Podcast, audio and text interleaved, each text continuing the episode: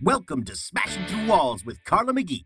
Whether you are just pulling up a seat to the table, breaking a glass ceiling, or smashing through walls, grab your favorite mug and join us on the first and third Friday at 11 o'clock for candid conversations with industry experts and decision makers as we navigate and explore all the things related to real estate and community. Good morning, Wall Smashers. I am super excited today to have a good friend of mine, Carmen DeFulvio. I, d- I did it You did. with a Security First 1031 exchange, correct? This is one of my favorite topics, so I'm so excited that we're doing this. And like towards the end of the year, which I feel like I would call like 1031 season, would you? Are you guys busy right now? It dies down a little bit towards the end of the year, but we're keying up, gearing up for 2023. Yeah. So, Did- we'll just start jumping right into it. Did you Okay. guys see? So I noticed, like for me, 1031 seasons more like like Octoberish, and this October was kind of weird. Was it weird for you guys? yeah, I mean, it's just, that's when it started to Get edge weird? down a little bit, you know, because of market conditions. yeah, But normally, yeah, October is a pretty busy month. As we see end of year, sometimes we see some more commercial transactions come Mhm. up. But and when we start talking about the residential owner Mm-hmm. and they want to do 1031s, they've got other things on their plate. Thanksgiving's coming, Right. Christmas is coming, so it's not the it's not front of mind for the 1031. So right. that one kind of waits until first quarter next year. Yeah, that's true. Okay, let's educate our listeners. Yeah, When so we just use the term 1031 like it's a like it's a noun, right? So like, what is a 1031? So 1031 is uh, section 1031 of the tax code, uh, referred to most people by 1031 exchange. And what a 1031 exchange allows is you can sell your investment property, whether that's a rental house, land, commercial property, whatever type of real property that's held for investment purposes. You can sell that property. And instead of paying the tax on it, you're going to pay capital gains, state taxes. There's a lot of taxes that come up. But instead of paying those taxes, you can do the 1031 exchange, follow the rules, which we'll go into. Right, super And- tight rules. Yeah. And then as long as you buy new investment property within certain timeframes, you can defer those taxes. So you Mhm. don't have to pay the money. You get to keep it. You know, maybe it's maybe you owe 20,000 in taxes or maybe it's a commercial property where you owe 2 million in taxes. right. You get to keep those dollars and use that money to reinvest into your new property. So I always tell people it's an interest-free loan from the government. Pretty much. Yeah, you get to keep this money instead of giving it up. You keep it and you get to build wealth rather than pay the tax on Right, this money. So right. yeah, so it's a wonderful tool. It really is. And notice how we say defer and not avoid, Yeah. right? It- yeah, it's You're just not kicking that can down the road, but it's a great can to be kicking. Because if you think about, like, there was a client I had who bought a crappy little triplex in Mesa years ago for like a $100,000. So Mm. he invested $20,000, right? The down payment. Yeah. He now owns multiple uh, units, multiple doors because he was able to take that $20,000 and now sell his triplex. And then we exchanged it into other units.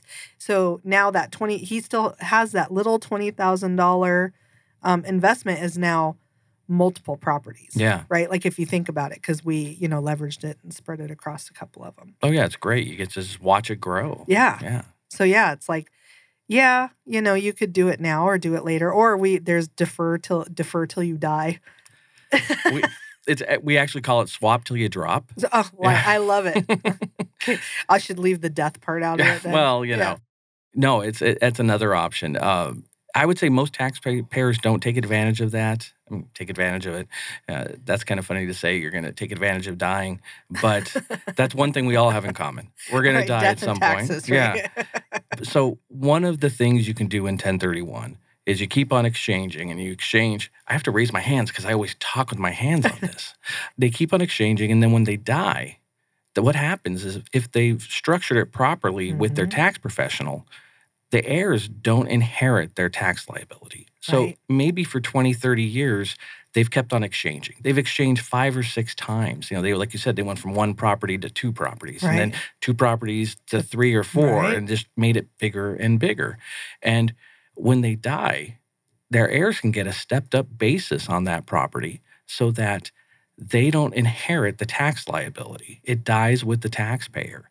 So it's a wonderful tool It's just like I Mhm. said, we- bad way to get there. right? Um, now, that being said, everybody needs to talk with their tax professional about Hundred that percent. because I can't advise them on that. You can't advise them on Nope. that. Neither we, none of us want to. We There- just want to bring up the idea. You Yeah. can do it. You'll even see at the end of this episode, there is a long list of, of people you should consult after Perfect. listening to this podcast. Yeah. Yes. And so, uh, if you work with your tax professional, you can get that stepped up basis because it's all about how you hold title on the property. And if you hold it properly and it di- and you die as the ta- as the taxpayer on title, they get the stepped up basis. Right. So, and yeah. the stepped up basis means at the time of the original owner's passing, the value of the property at that time. yeah, So they could have bought it for a dollar Mhm. and now it's worth a million. The new step up basis is the 1 million. exactly. So the heir would inherit the, the property at a million dollar Right. basis. Now they could sell it the next day for a million dollars, Yep. and then they have no profit. Yep. or maybe they continue on. Maybe they say, okay, I'm, this is a nice multi-unit property. I want to hold it, Right. and then maybe they sell it i- three or four years later. Right. Their basis is a million, and maybe they're going to sell it now for a million two. Right. So, So, it's the delta then. yeah, the, the Mhm. delta, the two hundred thousand dollar difference, they either pay tax on it, or then they could do a ten thirty one exchange. Right. And so I've had families, you know, groups of siblings, Yeah. whatever, um, that their parents have passed and left them multifamily properties and have called me. And that's a conversation I have with them. Because sometimes they're like, what if we remodel this? What if what if we put some money into it and really, you know, turn that million dollar property into a two million dollar property? It's like, well, I recommend you talk to your tax professional and make sure you bring up this concern, Yeah, right? Because now you have messed with your basis. It- it's an it's an I mean, it's nice to have a nicer property. Well, because yeah. Then you're gonna you're gonna be able to get more income on the Right. property because you're gonna rent at a higher co- at a higher rental. But is it gonna benefit you? What's the ROI gonna be? Right. What's your actual goal? If your goal is to just sell it because your parents passed and that was a nice inheritance, say thank you and let's just do it in its current condition. Yeah. If you would like to inherit it and use it as a as your own rental and your own investment, well then we need to talk about that too. Right. That's why I always ask people my first question is what are the goals here? Right? Okay, so the 1031 is a tax code hmm from the 70s. Am I wrong? Yeah. Oh, when? 1921. Shit. Shoot. Oh, Did- Well, bleep that out, would you? They're used to me by Mm. now. yeah, the code was written back in 1921. So yeah, we just, last year was our 100th birthday. I guess if we talk about the history of exchange, the first exchange didn't happen until 1967. Maybe that's where I was getting at. Uh, oh, that was it. I'll, I'll- That's- well, give me that. I'll give you half a gold star for it then. um, the first exchange happened in 67. And bluntly, the IRS didn't even know what was happening because the gentleman ended up getting audited and he lost. Oh, In really? 1968, the guy that did the first exchange, and uh, everybody wants to know, I'm sure this is, you know, everybody sitting on their edge of the seat. Who was I it? can feel it. yeah, TJ Starker. Who the heck is that? Yeah, this is some guy that owns Some some dude. land. Yeah, he owns some timber land in the Northwest Okay. and uh, he did an exchange, got new property. But in 1968, the IRS said, "No, you can't do this." And they said, "All right, you owe three hundred thousand dollars in taxes." Oof. He fought it for 11 years. Oof. In 1979, the Ninth Circuit Court of Appeals finally said, "He did everything right. Give him Right. his money back." Yeah. So he got his three hundred thousand back, no interest. Of Uh, Oh. course not. But no. if you owed them, there would be a big bill. You think? so yeah, he got his money back, and that was really the birth of the exchange because nobody really thought you could do it, even though it was in the code. Right. Nobody understood it. It was like stereo instructions in the '70s. You read it and you go, "Huh?" So that was really the birth of the exchange. So you know, w- we haven't been doing them for hundred years, but that's where it comes from. And do you think that be- that was probably like public, right? Because he was fighting it and everything else. That maybe then it was like, well, wait, what is this? What are they?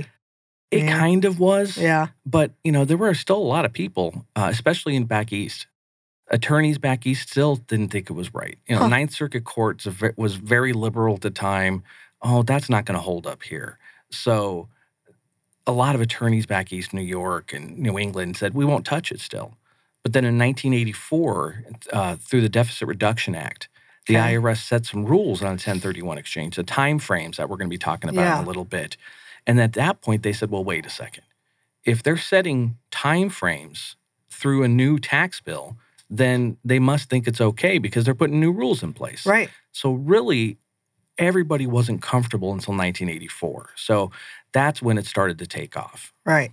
So let's talk about those rules Okay. because they're pretty stringent.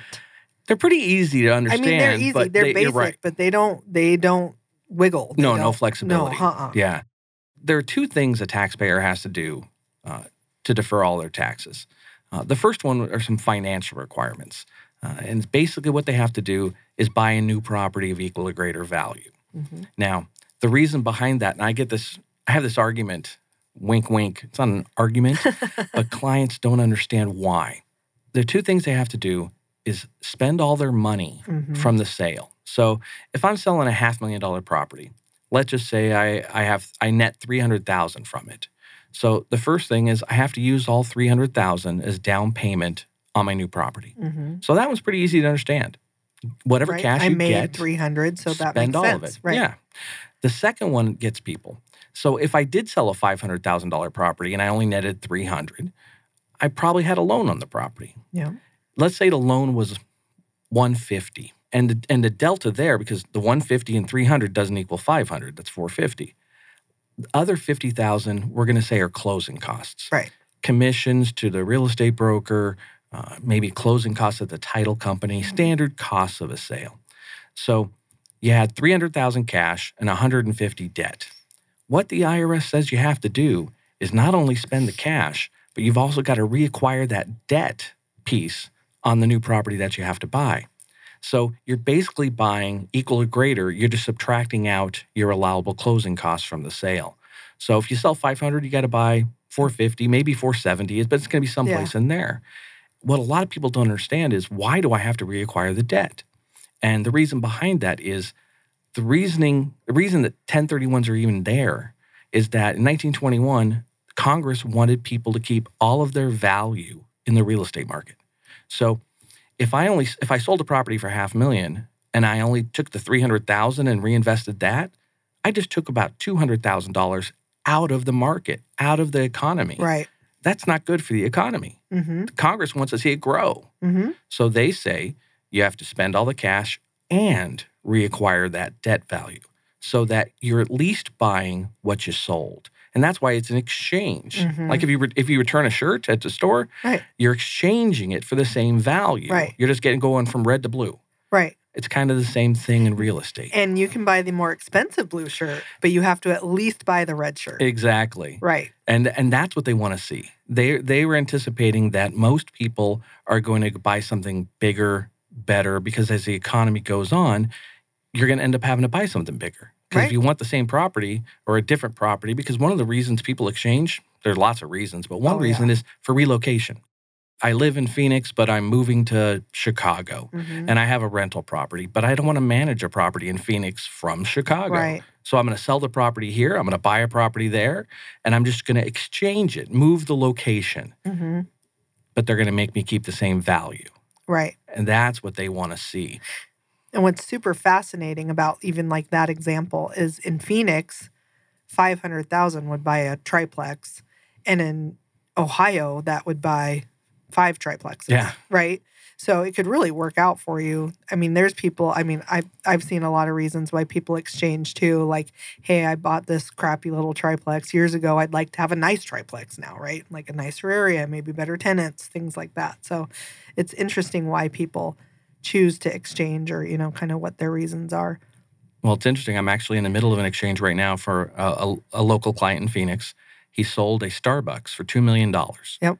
And he's buying 24 houses in Kansas City, wow 50 to $70,000 each. yeah And I, he said the cap rate on Oh, yeah, the the cash Starbucks flow. property wasn't great. no that starbucks is like a f- barely a four Yeah. yeah And he said, if I go buy these houses, I can I can make I can be ten to twelve. yeah Now, you know, he's buying not expensive houses, right you know, but he said he can get about a thousand dollars a month rental income. He's not a, a client that would traditionally buy residential property, but market conditions right swayed him to say, all right, maybe for the next couple of years, I'll go ahead and buy these houses and I'll have someone manage them for me. I'll, I'll make more money. And then down the road, what can I do? I can do another 1031 exchange, Mhm. sell the houses, and move back into commercial. Yeah. So, and I, and I guess that's probably one thing we should talk about too is talk about like kind for Yeah. 1031 because I'm talking about selling to Starbucks and buying houses. Right. Some people d- say, well, that's not like kind because in the Oh. code, it says you have to buy and sell property held like kind. And like kind just means any type of real estate. Right. The, the, the like kind really defines on the what type, how you're going to hold it. So it has to be investment property. So any property held for investment purposes qualifies for 1031. Mhm. So you can sell that Starbucks and buy houses or sell land because you have maybe you own some land that's you're not in- producing any income, right. sell it and then go buy some income producing property. hmm So that's the great thing about 1031 is that any type of real property qualifies as long as it's held for investment purposes.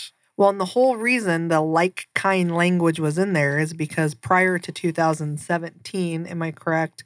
There you could there were multiple categories, for lack of a better word. actually it was 1997 Jeez, I'm off today. yeah 1997 so you had in, so prior to 1997 if you sold single family you had to buy single family Okay. multifamily multifamily commercial commercial land land but in 19, 1997 the irs actually did two things to make all of our even if you don't do exchanges to make all of our lives easier one they, they broadened the definition of like kind Mhm. it was in, they made it investment for investment.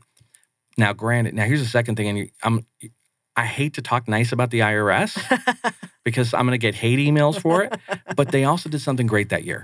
That's when they passed the new pri- the new primary residence exclusion, section 121 it. of the tax That code, makes sense. which says if you live in the property two out of five years, you get 250 tax free if you're 250,000. I should qualify 250,000 tax free if you're single or half a million if you're married. Mhm. Whereas before that, we just had a once in a lifetime exclusion. But what they realized was that it, my grandparents lived in two houses their whole life. So, you know, is it, how many houses have you been in A lot. personally? Yeah, I Yeah. mean, we've all we- we've all been in more than two and we're going to Right. be in more. Right. So, they made it easier because they saw that lifestyles changed. Well, and quite honestly, that's good for the economy too, right? Sure, because as we sell our starter home to buy our second home and as we sell the second home to now buy or you know downsize when you're empty nesters or Yeah. you know anything it's good to buy and sell it- it- real estate it's great for anybody involved, you know, Yeah. because obviously you're going to keep appraisers going because now you they're they're working more. Uh, real estate professionals, title companies, Mhm. everybody's got more transactions, so it spurs the economy in Right. ways that you don't necessarily think of. Or whenever we see more transactions, you know, we, we know that Lowe's and Home Depot right they start seeing more income because what are people doing when you Right. buy a they're new house? painting they're Yeah. making updates they're Exactly. right so it's just it's just good all around It is. plus it does it opens up what i would call starter homes Mhm. right for your next generation of starter homes because then your grandparents aren't living in the same Right. starter house their entire life they're kind of letting that go so that the next generation can kind of buy and Yeah. move forward So it's great for everybody. okay so that was 1997 so then what am i thinking of in 2017 because you Two thou- know you know what i'm thinking Yeah, of. in okay. 2017, um, it was. It, I think it's, you're probably talking about the Tax Cuts and Jobs Act. yes um, and like couldn't you trade like people could like exchange planes and Yeah. cars and stuff right? exactly it. okay. So 1031s previously, uh, prior to 2017, they were for real estate transactions, of course, like we've talked about, but they, you could also do exchanges on personal property because the way the code read in 2000, sorry, prior to 2017, it said it had to be property held for productive use in a trade or business or for investment. So obviously that was a house, land, commercial easy but it just said property. What's property? So it could be other things. It could be airplanes. It could be businesses. right So any pri- type of real property you could do an exchange with. And we had done them prior to 2017. I probably at least had one aircraft exchange going always. And so as long as it was held for business purposes, you know, maybe you got s- a business that where you're flying Grand Canyon tours or something like that. If they want to Right. upsize that plane or they need to get a new aircraft, they could have done a 1031 exchange. And now what people don't think of about that, you would say, well, if I bought a plane 10 years ago for a million dollars, Right. It's going to be worth less now. 'Cause like a it- car yeah, it's not it's not worth more. It's worth less. So I'm going to sell it for 700,000. okay So if I have no profit, why do I need to do a 1031 exchange because I lost money? Oh, I want to tell you the answer so bad, but I'll let you do it. No, you tell me. It's the re- uh, the depreciation. The depreciation, yeah. Uh, it's called recapture depreciation. So when you sell a property, you've been depreciating it over its lifetime. Uh, real estate, you depreciate, uh, uh, when we talk about residential, it's 27 and a half Mhm. years. Commercial property it used to be 39 and a half. They just changed it a couple of years ago to 42 and a half years. So every year you're taking a deduction, which a write off, which I love Right. write offs. I'll take as Right. many as I can get Yep. on personal property, it's much faster. Some personal property assets you could depreciate over five years or Oh, seven wow. years. So that aircraft, I don't know the depreciation schedule on aircraft before, but it- let's just say it was 10 years. If you owned it for 10 years, you've depreciated down to nothing after you owned it 10 years. Right. So now when you sell it, yeah, you sell it at a loss, but you have to pay back 25% of however much you depreciated that asset, which if you Right. depreciate it from a million to nothing, that's $250,000 in taxes you owe. Uh huh. So even if you sell it for half a million dollars, you half of that you're paying in taxes. Yep. So you could do a 1031 exchange. Unfortunately, through the Tax Cuts and Jobs Act uh, passed at the end of 2017, we almost lost 1031s completely. Uh, Our trade organization, the Federation of Exchange Accommodators, along with NAR, CCIM, Oh yeah. uh, tons of All going after it. I'm real sure. estate organizations were like, do not get rid of 1031s. We were all lobbying on the Hill. And we were able to retain the real property portion, but we lost the personal property. Right. So- Because I remember like even like cattle, Mhm. things like that, anything that was held for business purposes, right? Actually, my last personal property exchange, I literally got a call December 31st, 2017. It was at noon, New Year's Eve. I don't want to work till five o'clock. no? I was planning on leaving early afternoon that day, and I literally got a call from a gentleman down in Tucson. And he called and he said, I'm selling a property. I need to do a 1031. It's closing today. Ugh. And I this was, love like I those said, this calls. was right around noon. Yeah. Okay. He was selling the ranch and the cattle, about Yeah. 1,200 head of cattle. Uh, the cattle were worth two million. I The was going ranch to say 1200 that's a lot of expensive cattle. Oh yeah, uh, the cattle was about two million dollars. The ranch was only a million. So I mean, it was more value in the cattle than in the in the ranch itself. He did two exchanges because we got it in under the wire. It had to be closed by the end of 2017. Yikes. He was closing that day. We got his exchange going. He did two exchanges, one for the cattle, one for the ranch. Went to Bo- went to Waco, Texas, bought a new ranch, bought new cattle, and that was the last personal property exchange that I did. Wow. Yeah. And what's super interesting to me, without getting too political, is that in just looking at who's in office at that time, it's so fascinating that it was almost off the table, right? But rewind two years ago when our current president was being elected and they were like, he's going to kill the exchange. He's going to kill the exchange. Like the sky is falling. Like, it reminds me of like Chicken Little, right? Yeah. and it, it never happened. And it's like, meanwhile, the person that they seem to like a lot was literally trying to get rid of it it, it I, again without being without getting political. too political, right? Um, and I please, I'm don't uh, send me hate emails or anything. well, you're already getting them, so Darn it. So both parties see benefit in eliminating 1031. okay, So again, we go back to 2017. The Republican Party um, ran everything. They had the Mhm. House, the Senate, and the White House. So they were able to get tax reform done, which is fine. Right. Just don't mess with me. Um, so what we d- so what wh- the reason they wanted to get rid of 1031s is they needed more. They needed more to pay for. So they wanted tax cuts. But if you cut taxes, you've got to generate that co- income Gotta come someplace from else. somewhere, So they said, well, okay, we'll eliminate 1031 exchange. like I said, we were able to show them it wasn't the same bang for the buck. uh uh So we were able to keep, like I said, the real property exchange.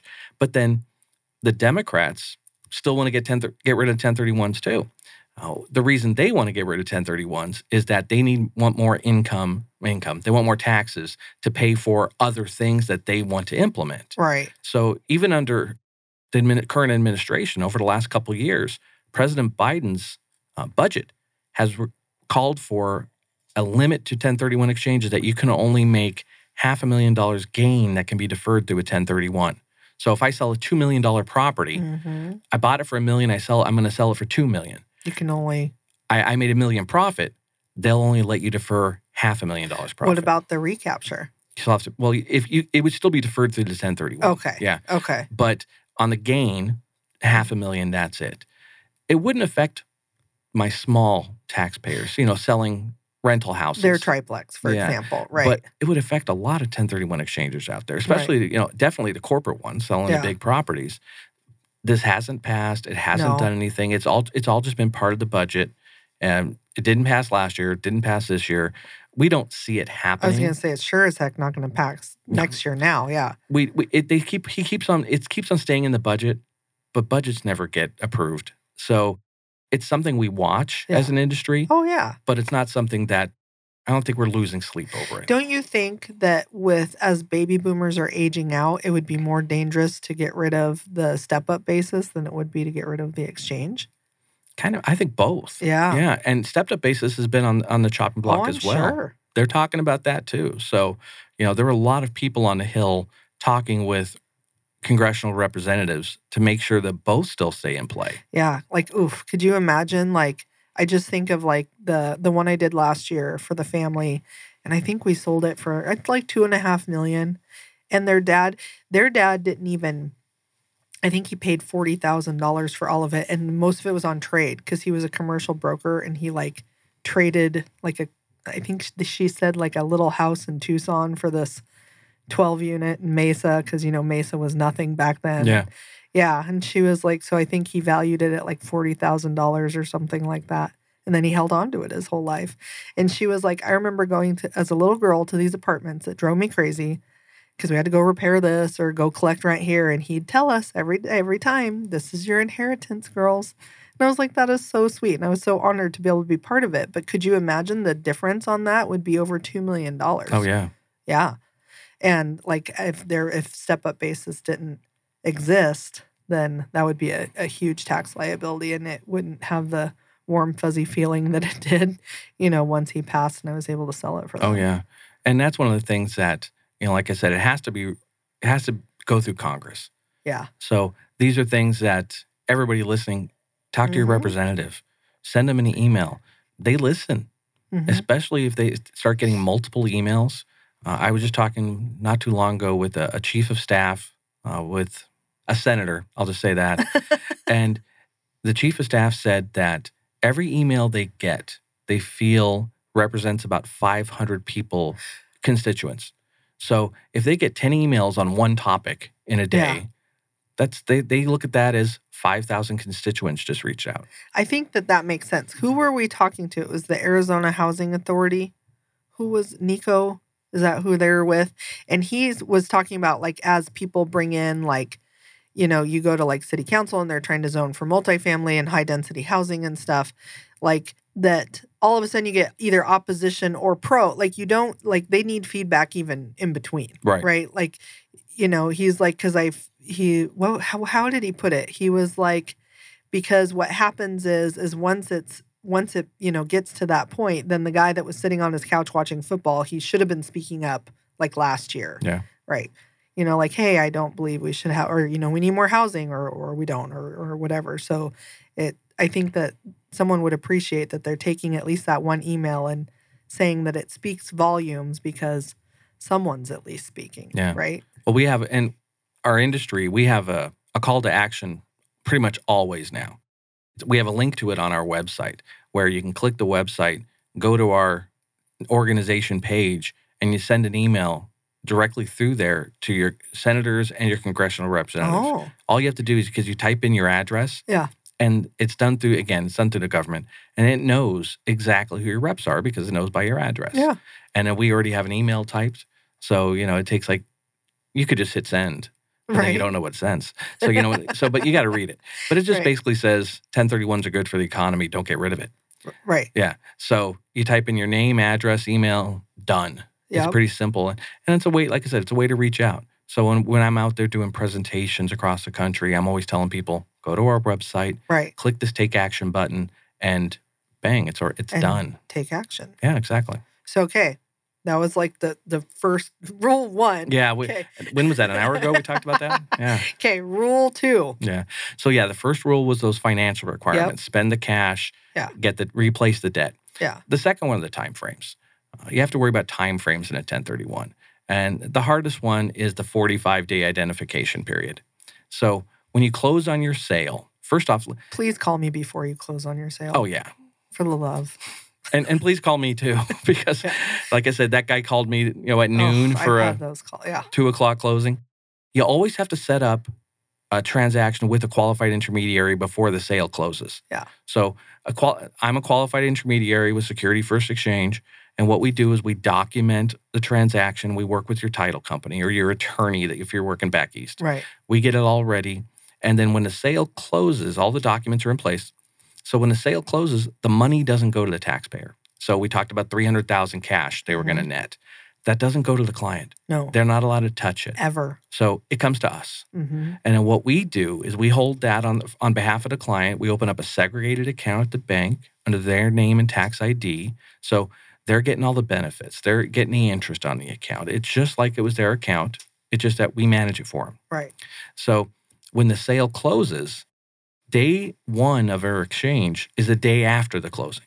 So you close today, tomorrow's day one. Yep. Taxpayers have 45 calendar days. Every day counts. Saturday, Sunday, holiday, doesn't, Doesn't matter. matter. Yeah, doesn't matter. No. Uh, It doesn't matter anything. So they've got to get it done. They've got to identify what they're going to buy in the 45 days. And to identify, it means it doesn't mean you have to be under contract. It doesn't mean you have to close. It just means you have to tell the qualified intermediary, here's what I'm going to buy. Right. And normally you can identify up to three properties. Mhm. That's the standard rule for for identification. There's another one called the 200% rule that lets you do more. It's a little more complicated for Right. the, for this medium. Yeah. Call me, I could talk to you about it. I'll walk But- you right through it. Yeah, but the three property rule is the standard way. So you can identify up to three.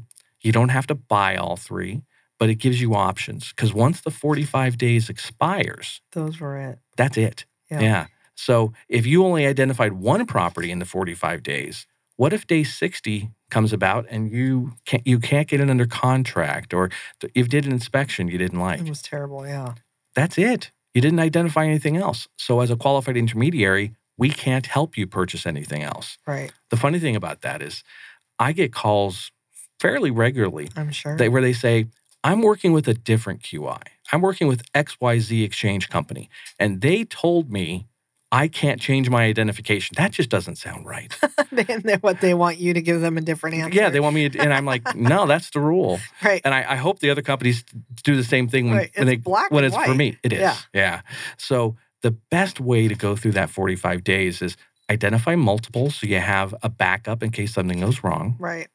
or well not or get the property under contract in the 45 That's days the ideal. do your due diligence within the 45 Right. days so you know it's going to work Yeah. i know that's not that's a perfect world Right. sometimes you just can't do it Yeah. so identify multiple that way if you have three properties on this form if the first one doesn't work out you've got two more you hopefully you can fall back on and hopefully they're still available Right. I know in my ideal world, you have called me before your property closes. Actually, in my ideal world, I'm the one selling your property. Yeah. Right. Because I know what your all your dates are. I can line everything up. Yep. Because I'm sure you have the same opinion.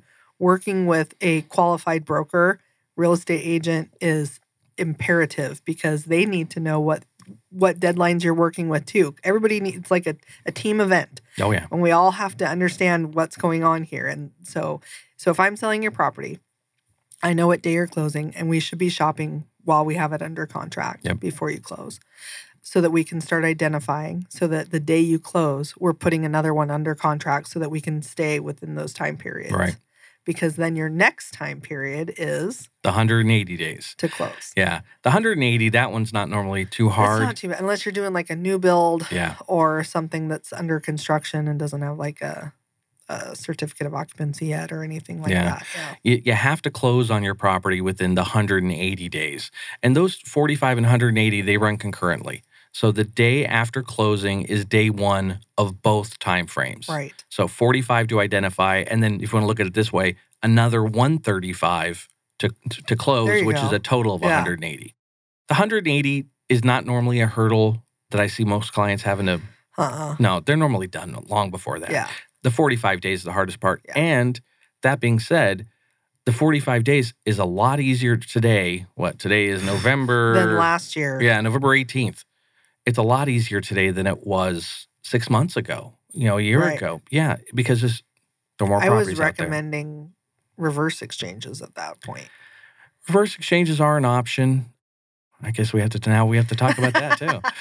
like tap, just touch on Yeah. it. Yeah. Reverse exchanges are, are pretty easy to understand. Yeah, Uh, basically, yeah. it reverses the process. Instead of selling first, buying second, you buy first and sell 2nd Mhm. Um, there are a couple of catches to it.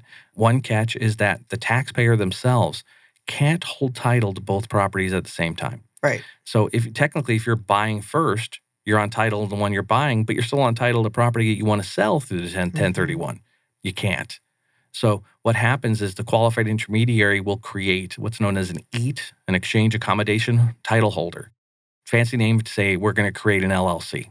Right. We create an LLC and then we take title to the property you're buying on your behalf. And then when that purchase closes, you have 180 days to sell the property you're trying to sell. hmm That's catch number one. That's that we're going to hold title. Right. Catch number two is you haven't sold anything yet. And if you haven't sold anything yet, the qualified intermediary doesn't have any money to spend on your purchase. Right. So you've got to come up with the money. Right. How are you going to buy this property? Do you have the cash? Do you are you putting down 20% and getting an 80% loan? Uh, if you, on some properties, especially if we're talking about residential properties, most lenders won't lend to the qualified intermediary because Right. again, we're taking title. Yeah. That means they're going to write the loan to our LLC. A lot of lenders won't do that. Yeah. So there's got to be a discussion with that lender before you ever consider the- Yep. the, reverse exchange. Back to the team. Yeah. and then the last thing, they're a lot more expensive. Yes. Reverse exchanges are a lot more expensive than a standard exchange. Security First Exchange, we charge $850 for any transaction under a million dollars for a forward exchange, Mhm. one sale, one purchase. That's all you pay.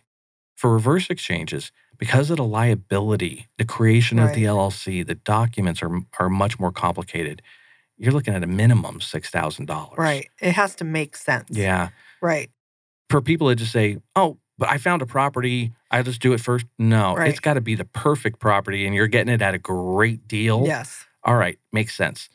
It doesn't make sense. And when I t- normally talk to people, if I tell them all this stuff in the last five minutes that we talked about, 75% of people go, oh, yeah, Never reverse mind. exchange is not for me. Yeah. yeah. Yeah. No, it has to make sense. Again, you have to talk to people that understand all these processes so that you can have like a whole round conversation. And then a lot of what I was doing last year is the identified property.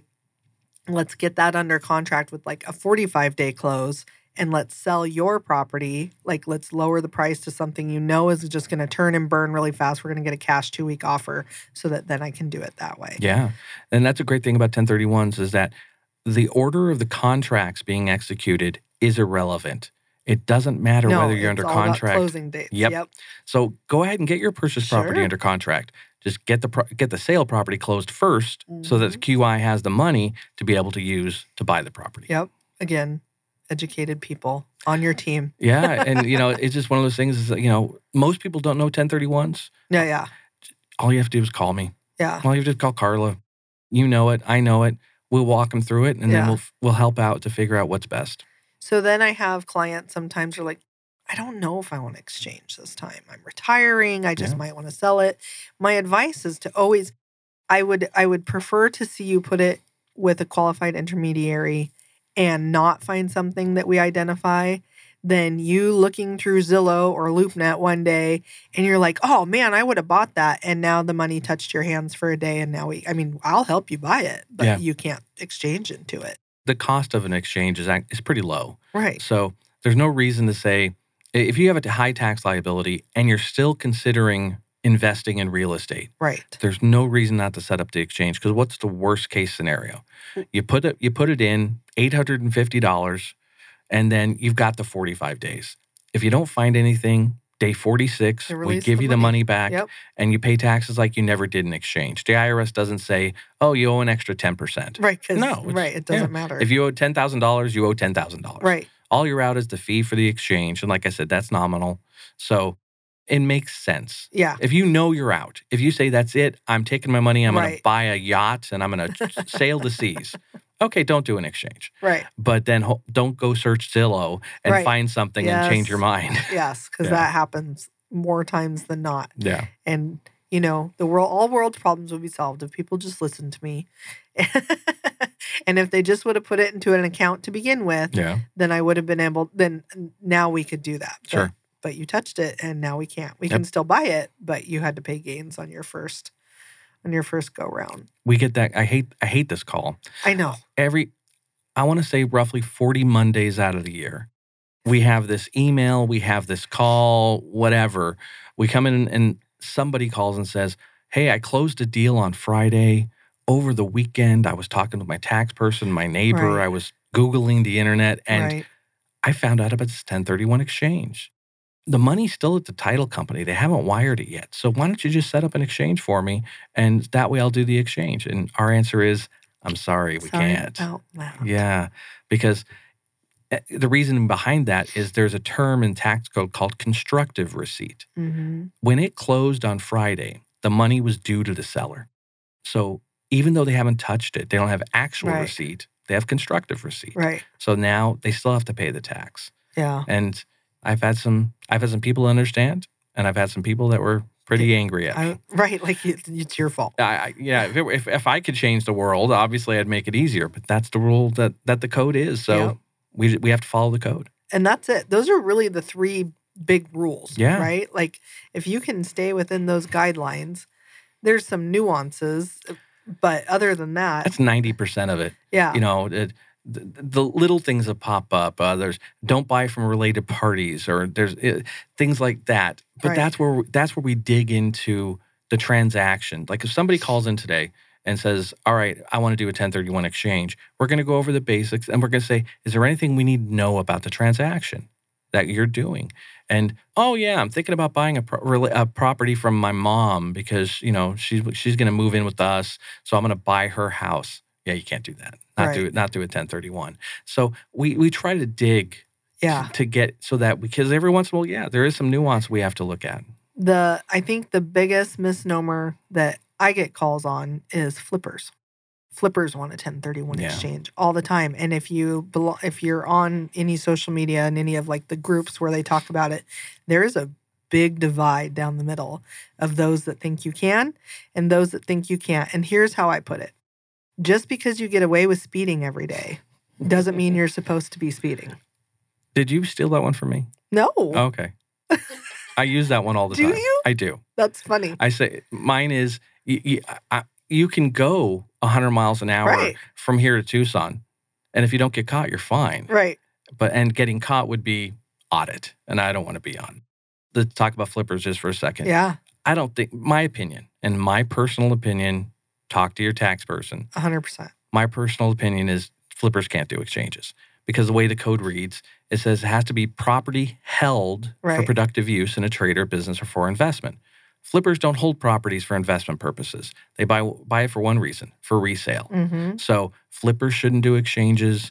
Developers don't do Mm-hmm. exchanges because even though they're they've had the property for maybe two years, three Mhm. years, they didn't hold it for investment. They Right. built it for one reason, resale. Right. And that's what the flipper's doing. They're buying the property, they want to sell it in three to six months and get out. They're never showing it as an investment on their tax return. So Mm-mm.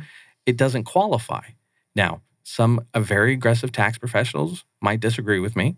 Have I done exchanges for flippers before? Yes. right. I say, all right, you're comfortable with it. I'm Yeah. comfortable with it because I'm not their tax professional. No, you're not the one on the chopping block. Yeah, in the so- end, yeah. if when if they get audited, they're they're not going to call me because I'm not going to go there with them. Right. I'm going to say you.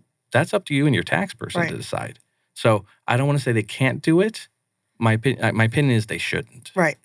Well, same, right? If I have a flipper that wants me to sell their property and that wants me to help them put them into the next one, I'm not going to tell them no, Right. but I am going to tell them that you should probably consult your CPA. And if you have, then I will continue to move forward. Yeah, but Yeah. you know who their CPA is, right?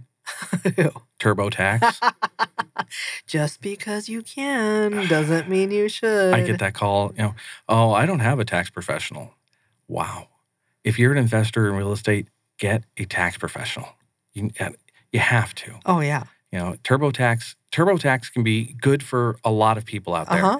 But for investment properties, you need you need more. You need someone someone that can dig deeper and get you more Agreed. benefit. Right. So Because it's like a whole conversation Oh, too. yeah. It's not just, hey, I paid this. What do I owe? Or, you know, whatever. It's And if that- anybody listening to this that needs a tax professional, I'm sure you can reach out to Carla. You can definitely reach out yeah, to me. we have we, great ones. we know people that we trust. Right. So I yeah. just paid my tax bill the other day. I'm, it's fine.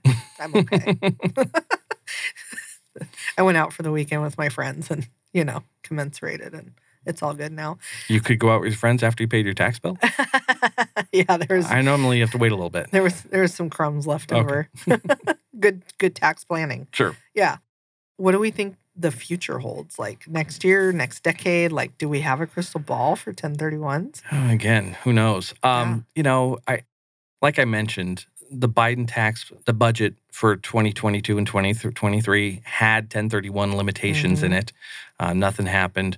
I expect it'll still be there next year. And I expect the budget won't get passed. So it'll be a no harm, no foul type Yeah. of thing. As the economy, you know, we're in a weird time right now. We really are. Yeah. So the last thing I would think Congress would want to see is a limitation on 1031s because that would stall growth. Right. Our trade organization, again, Federation of Exchange Accommodators. Anybody listening out there for FEA? Hey, nice. Thanks for joining. uh, I gave you credit for this one. We hi- we hired Ernst and Young to do a study, okay.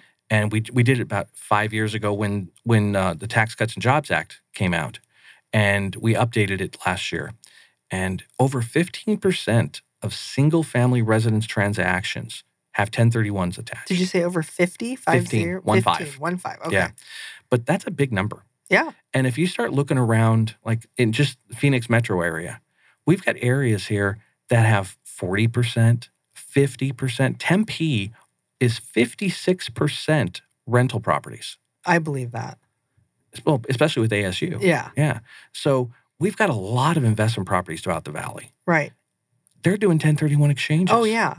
Well, and then it's and it's not even single family properties like your traditional house, Yeah. right? Like you were talking about the Starbucks guy. We sell that kind of stuff to just it's not always just REITs and big huge investors. We sell that to average investors all the time. Oh, yeah. Yeah, I mean it's I know it sounds like it's just a couple million dollars, but really if they're selling a property and exchanging, it really is just a couple million and it's e- it's mailbox money if it's a Starbucks triple net, Yeah. right? Well, how do you get into a Starbucks? So you st- where do you start? You start with a condo. Yeah. You bought a condo for 250,000, you could sell it for 400. Right. and now you have maybe 200,000 equity. 200,000 equity will buy you a million dollar property. Yep. So you just keep growing. Yep, you just keep turning it over. I personally love the people who start with house hacking, right? They live in one unit and rent the others Sure. and, you know, use their as a primary residence and then start to turn it that way because it's one of the easy, especially here where we're a little bit more expensive than, say, like Ohio. Yeah. It's an affordable way to get into your first investment property. And what better way to learn how to be a landlord than being one, Exactly. right? And is this something that you're cut out for? Right. So yeah, back to the crystal ball. Yeah. Um, like I said, I don't, I don't have a great one, but we've been here a hundred years. I don't I don't think it's going anyplace. Uh, w- we've always been able to show when there's been a threat to 1031. Like I've been in the industry since 2000, so I've done I've been here 22 years. I've done over 18,000 exchanges. I've seen threats. I've seen a threat in 2002, 2012, 2017, and 2017. Like I said, that was the biggest one Right. which is kind of ironic because we had a president that had done 1031 exchanges. Oh, a 100%. yeah. So there was a little bit of irony there. And then obviously under under our current administration, Uh-huh. we have these limitations that are they're trying to put in that aren't happening. So we're not 100% confident that there won't be threats down the road. Right. None of us can like be lackadaisical about this No. or, you know, keep it off our radar. And and that's a great thing again about our, our trade organization. We have a committee that's all they do is watch that. Mhm. and they're, they go to the hill and every couple months and talking with legislators to make sure they understand the value of a 1031 exchange. Mhm. And what's funny is when we have those conversations, a lot of times they've done them. Maybe they're an accountant and they Oh, yeah. understand it. So they get it. yeah. So w- we've had good communication with legislators on both legislators on both sides of the oh, aisle. I'm sure. Yeah. So we're crossing our fingers that That's how that will continue, Yeah. and we won't see anything with 1031s. A lot of people build wealth through real estate, Oh yeah, regardless of the position they hold as a job. exactly. So one more like 1031 like little conundrum Yeah. that is also up for debate right now. Short-term rentals. Yeah, Yeah. do you, how do you how how do you perceive short-term rentals as a as a 1031 investment? I don't have a problem with it at all Okay. as a 1031 investment because as long as you're not using it personally. right? So if you you live in Phoenix and you have a short-term rental in Vail, Colorado, Right. perfect. You want to Airbnb it, VRBO, whatever, go for it. The the thing comes up is that you can't use it personally. You're allowed to use it up to 14 days a year. That's it. Anything more than that, then it becomes a second home. Mhm. So you have to be careful on how much you use it. But if it's a true Airbnb Mhm. short-term rental and you're just you're not going other than to make sure it's still standing, that's fine. So you hold that property for a couple years and then you decide you want to move on to something bigger and better. Right. Go for it. Yeah. But yeah, it just comes down to with the short-term rental, comes down to is there personal use? Right. And if there is, then we've got to be a little careful. and it's just the real estate of the short term rental. So you can't use uh, whatever gains you're using to then exchange into. You can't buy furniture and like decorate it and stuff, right? Yeah, it's going to be for the real the real property. Now, when we see, most of the time when I see somebody buying uh, a residence with- that has uh, furnishings thing like and things like that, normally it's not given any consideration. Right. Zero So- value. Yeah. Mhm. So in that case, it's fine. Right. But if there's going to be value to it, maybe it's got some grand piano that's worth fifteen thousand dollars, Right. and they're going to say, "Okay, no, you got to pay extra for this." Yeah. then the 1031 can't pay for that portion. The 1031 can only pay for the real property. Right. We already talked about this. It can't pay for personal property, Right. which would be the grand piano or the the ornate furniture. Right. So if there's value given to it, no, the 1031 only pays for the real property. And then what would have to happen is the buyer, my, my client, would come in with cash at the closing to pay for the personal property. Right. I've just seen it where I've had a client who exchanged out of a multifamily Mhm. and bought a couple Airbnbs and the question was was, well, can't I use part of my gains to furnish the houses? Like it's kind of expensive. Yeah. I mean, you could, but you're going to pay taxes on them first. It, it, we, you couldn't Yeah. do it through the exchange. So Right, what would have, yeah. you'd have to happen is at the end of the exchange, you leave money in there. You leave twenty thousand dollars, Right. and then we give the client back twenty thousand when the exchange is over. They pay tax on the twenty, and then they can do whatever they want. Right. Exactly. Yeah. Yeah. Otherwise, go open up a credit card at IKEA or, or you know, whatever you need to do and just furnish it that way and Definitely. get it done. Yeah. Well, it's always fun talking to you. Thank you, How Carla. does everybody get a hold of you? You can reach me uh, toll free 855 446 1031. That's the 1031. Did you catch that? That's the You're so That- clever. that's our yeah. That's that's our main number for Security First Exchange. That rings on pretty much everybody's desk in the in the off. I have two a couple of offices, so it rings every place. Talk to my staff, ask for me when I'm actually in the office. I'm answering the phone just like everybody else. Mhm. Uh, or you can get me uh, if you go to securityfirstexchange.com. First is one st, so security one st exchange.com. Get our website. You'll see some articles that I've written uh, on different topics on 1031, so you can look it over, uh, find out some interesting pieces. Hopefully, you can get you can email me from there. My email would be c defulvio c d i f u l v i o v is in Victor i o at security1st.com. It's real easy. He's also on LinkedIn. I am. hmm I'm trying to be every place. you and me both. Yeah. It was good to talk to you. Thanks, Carla. You've been listening to Smashing Through Walls, a place for robust conversations about the building and blocks of Arizona commercial and real estate investments. Host Carla McGee is a commercial real estate broker with MHG Commercial, powered by My Home Group.